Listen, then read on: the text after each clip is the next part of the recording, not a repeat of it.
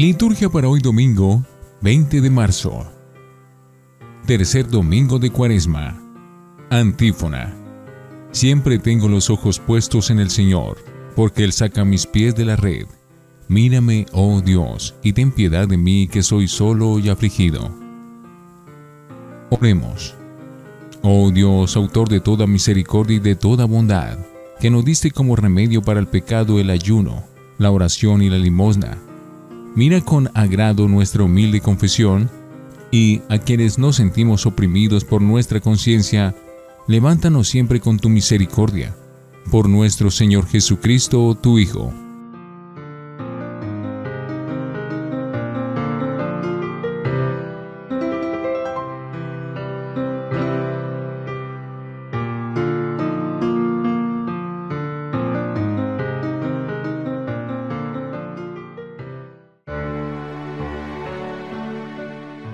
Primera lectura del libro del Éxodo, capítulo 3, versículos 1 al 8a, 13 al 15.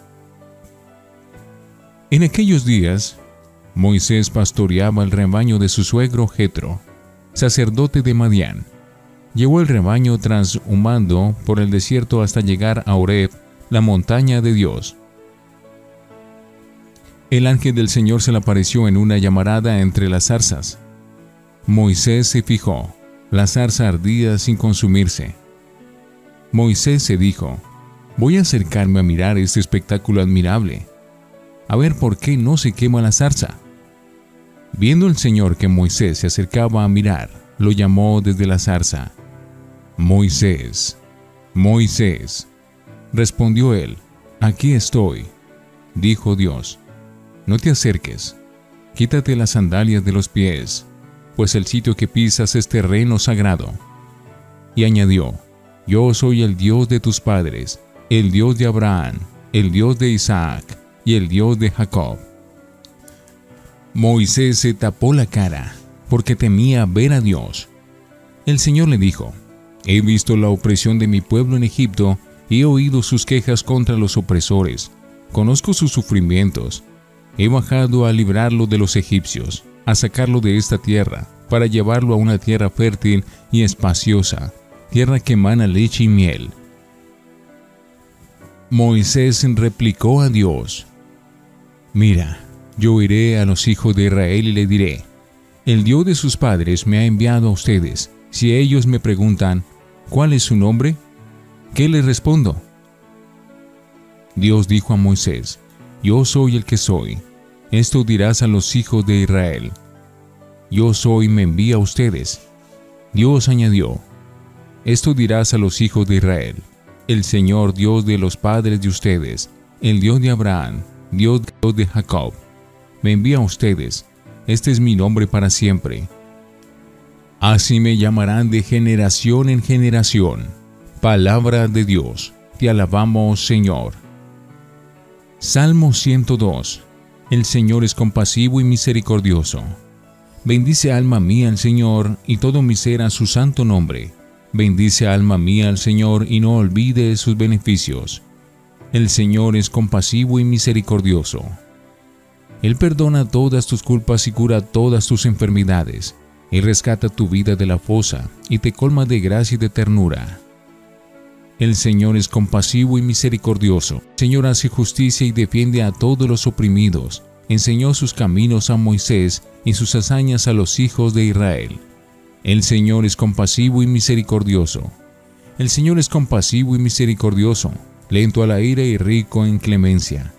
Como se levanta el cielo sobre la tierra, se levanta su bondad sobre los que le temen. El Señor es compasivo y misericordioso. Segunda lectura. De la primera carta de San Pablo a los Corintios, capítulo 10, versículos 1 al 6, 10 al 12. No quiero que ignoren, hermanos, que nuestros padres estuvieron todos bajo la nube y todos atravesaron el mar y todos fueron bautizados en Moisés por la nube y por el mar, y todos comieron el mismo alimento espiritual, y todos bebieron la misma bebida espiritual, pues bebían de la roca espiritual que los seguía, y la roca era Cristo. Pero la mayoría de ellos no agradaron a Dios.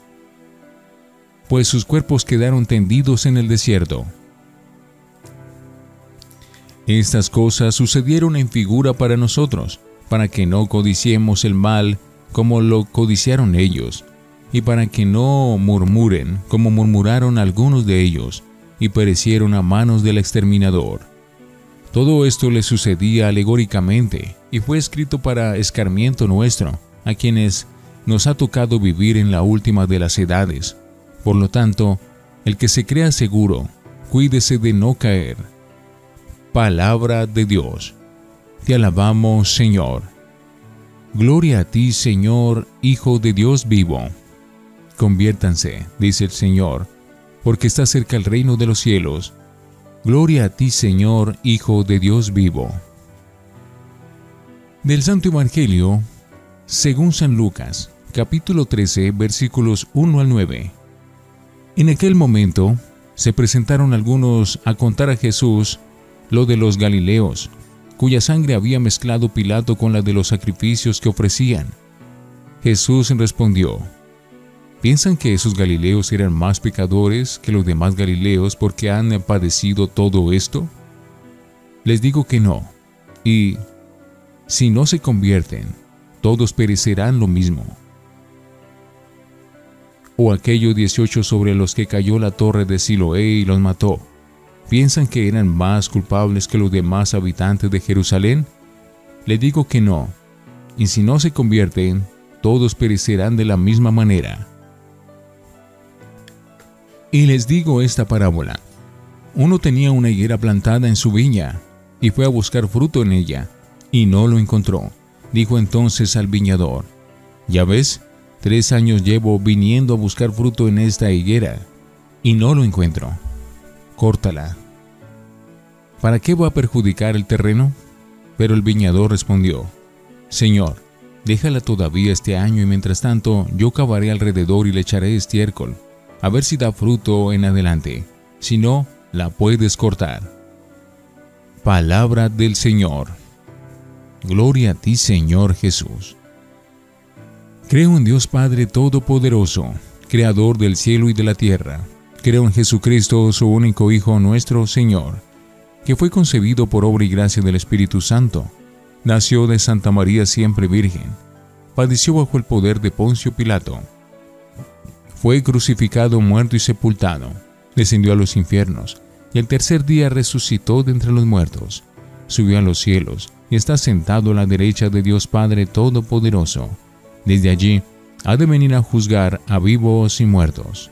Creo en el Espíritu Santo, la Santa Iglesia Católica, la comunión de los santos, el perdón de los pecados, la resurrección de la carne y la vida eterna. Amén. Oración Universal. Dirijamos nuestras oraciones a Dios Padre Omnipotente, que nos da su misericordia y nos llama al perdón recíproco. Oremos. Muéstranos, Señor, tu misericordia. Por nuestro Santo Papa, por nuestros obispos, sacerdotes y demás ministros de la Iglesia, para que, abiertos a la acción de la gracia, vivan en continua conversión y sean portadores de esperanza para iluminar a los hombres en el camino de la vida, mostrándoles la vida del bien y del perdón. Oremos. Muéstranos, Señor, tu misericordia por todos aquellos que se empeñan en llevar la paz entre los pueblos y en sus ámbitos de vida, para que nunca les falte la esperanza y la fuerza de ser los primeros en amar y a pesar de todo, para que se rompa la espiral de violencia y racismo. Oremos. Muéstranos, Señor, tu misericordia por los enfermos y los agonizantes, para que, contemplando al crucificado, encuentren la fuerza para abrazar con esperanza la cruz con la certeza de que el Señor los acompaña en su sufrimiento cotidiano y en el paso hacia el encuentro con Él. Oremos. Muéstranos, Señor, tu misericordia con las personas víctimas de la violencia, para que el miedo y el rencor nunca dominen su corazón, que encuentren consuelo en la fe y ayudas concretas en las instituciones, para que puedan recomenzar a mirar al futuro con esperanza. Oremos. Muéstranos, Señor, tu misericordia por nosotros aquí presentes, para que, viviendo en auténtico arrepentimiento y conversión continua. Jesús, cuando nos juzgue, no le diga al viñador, tres años llevo viniendo a buscar fruto en esta higuera, y no lo encuentro, y nos mande a cortar por formar parte de los árboles que no dan fruto. Oremos. Muéstranos, Señor, tu misericordia. Padre bueno, que lees en lo profundo del corazón, escucha nuestras necesidades y ayúdanos a llegar a la Pascua con una fe cada vez más sincera y profunda. Por Jesucristo nuestro Señor. Amén. Oremos. Por estas ofrendas, Señor, concédenos benigno el perdón de nuestras ofensas y ayúdanos a perdonar a nuestros hermanos. Por Jesucristo nuestro Señor. Antífona. El que beba del agua que yo le daré, dice el Señor, se convertirá dentro de él en un surtidor de agua que salta hasta la vida eterna. Oración después de la comunión. Alimentados ya en la tierra con el pan del cielo, prenda de eterna salvación, te suplicamos, Señor, que se haga realidad de nuestra vida la gracia recibida en este sacramento por Jesucristo nuestro Señor. Oremos. Te pedimos, Señor, que conduzcas el corazón de tus fieles y que en tu generosidad concedas propicio esta gracia a tus servidores, que perseverando en el amor a ti y al prójimo cumplan la plenitud de tus mandamientos. Por Jesucristo nuestro Señor. Lección Divina. Oremos. Señor Jesús, tú nos amas tanto que buscas todos los modos para hacernos vivir según tu palabra. En efecto, sabes que este es nuestro verdadero bien. Te damos gracias por esto y te pedimos que nos acompañes en nuestro camino de conversión. Amén. Lectura. Yo soy, me envía a ustedes. Moisés había tenido que escapar en su juventud de Egipto y se había instalado como pastor, fundando una familia en la tierra de Madián. Ahora tiene esta misteriosa experiencia de la zarza ardiente y escucha la voz de Dios que le envía a liberar a su pueblo. Es un episodio decisivo en su vida. El protagonista es Dios, que ha visto la opresión de su pueblo, ha oído sus quejas, se ha fijado en sus sufrimientos y quiere librarlos de esa esclavitud y conducirlos a la tierra que había prometido a Abraham. Él es el que es, Él yo soy, siempre lleno de cercanía y de amor misericordioso, el que guarda memoria de sus promesas. Por eso sigo siendo el Dios de sus padres, de Abraham, de Isaac, de Jacob. La misión de Moisés va unida en este pasaje a la revelación de la identidad de Dios como Dios cercano y liberador. Por eso el Salmo recalca esta característica de Dios. El Señor es compasivo y misericordioso, repitiendo una de las mejores definiciones de Dios que se da en el Antiguo Testamento y que escuchamos varias veces a lo largo del año.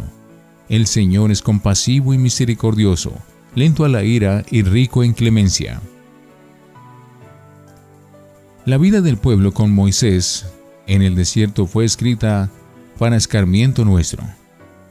La lectura de Pablo parece elegida para comentar la primera, aunque también preludia en cierto modo el Evangelio, nombrando a Moisés como guía de su pueblo por el desierto. La nube, el alimento del maná y el agua de la roca prefiguran los dones que Cristo trajo a la humanidad pero para la mayoría de aquel pueblo no sirvieron, porque no llevaban una vida de acuerdo con las alianzas con Dios. Ese pasaje es uno de los clásicos casos de lectura tipológica del Antiguo Testamento por parte del Nuevo Testamento. Todas esas cosas sucedieron en figura para nosotros y como escarmiento. Si no se convierten, todos perecerán de la misma manera.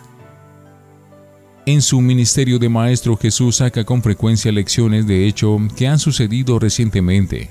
Esta vez, los que habían parecido al aplastar las autoridades en una revuelta de los Galileos, y otros que habían muerto aplastados por un muro que se había caído.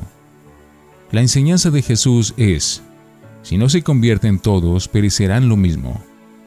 A raíz de estos hechos añade una parábola, la de la higuera que no da fruto y que el Señor del campo quiere cortar para que no ocupe terreno en balde, aunque el labrador intercede por ella y consigue de momento una prórroga. Jesús no confirma ni niega la opinión generalizada en su tiempo de que los males que le vienen a uno son castigo de sus pecados, pero sí saca lección de todo. Los eliminados por la autoridad lo serían por su rebeldía, los muertos del muro por accidente. La higuera corre peligro de ser arrancada por su esterilidad.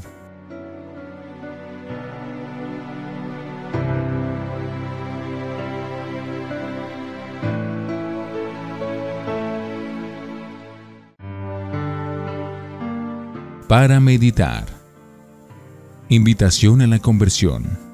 Los evangelios de Lucas elegidos para este ciclo C se refieren sobre todo a la necesidad de la conversión, del cambio en el estilo de vida, como elemento fundamental de nuestro camino hacia la Pascua. Jesús, interpretando los hechos de vida de su tiempo, nos invita a la conversión. Al hablar de los muertos que hubo cuando la autoridad civil decidió aplastar la revuelta de algunos galileos, o de las víctimas del accidente cuando se derrumbó un muro, termina igual. Si no os convertís, todos pereceréis de la misma manera. Una conversión, si es auténtica, hace daño, porque significa meter el dedo en la llaga y corregir las raíces de nuestros males. Si hay que operar, tenemos que estar dispuestos a hacerlo, y no conformarnos con aplicar una pomada suave que no llegue a las raíces de nuestro mal. Reflexionemos. ¿Nos sentimos realmente llamados y enviados a producir frutos de justicia, liberación y fraternidad en el mundo? ¿O somos higuera estéril? Oremos. Señor, tú que quieres libertad, vida y justicia para tus hijos, danos la valentía necesaria para comprometernos en la construcción de un mundo mejor. Amén.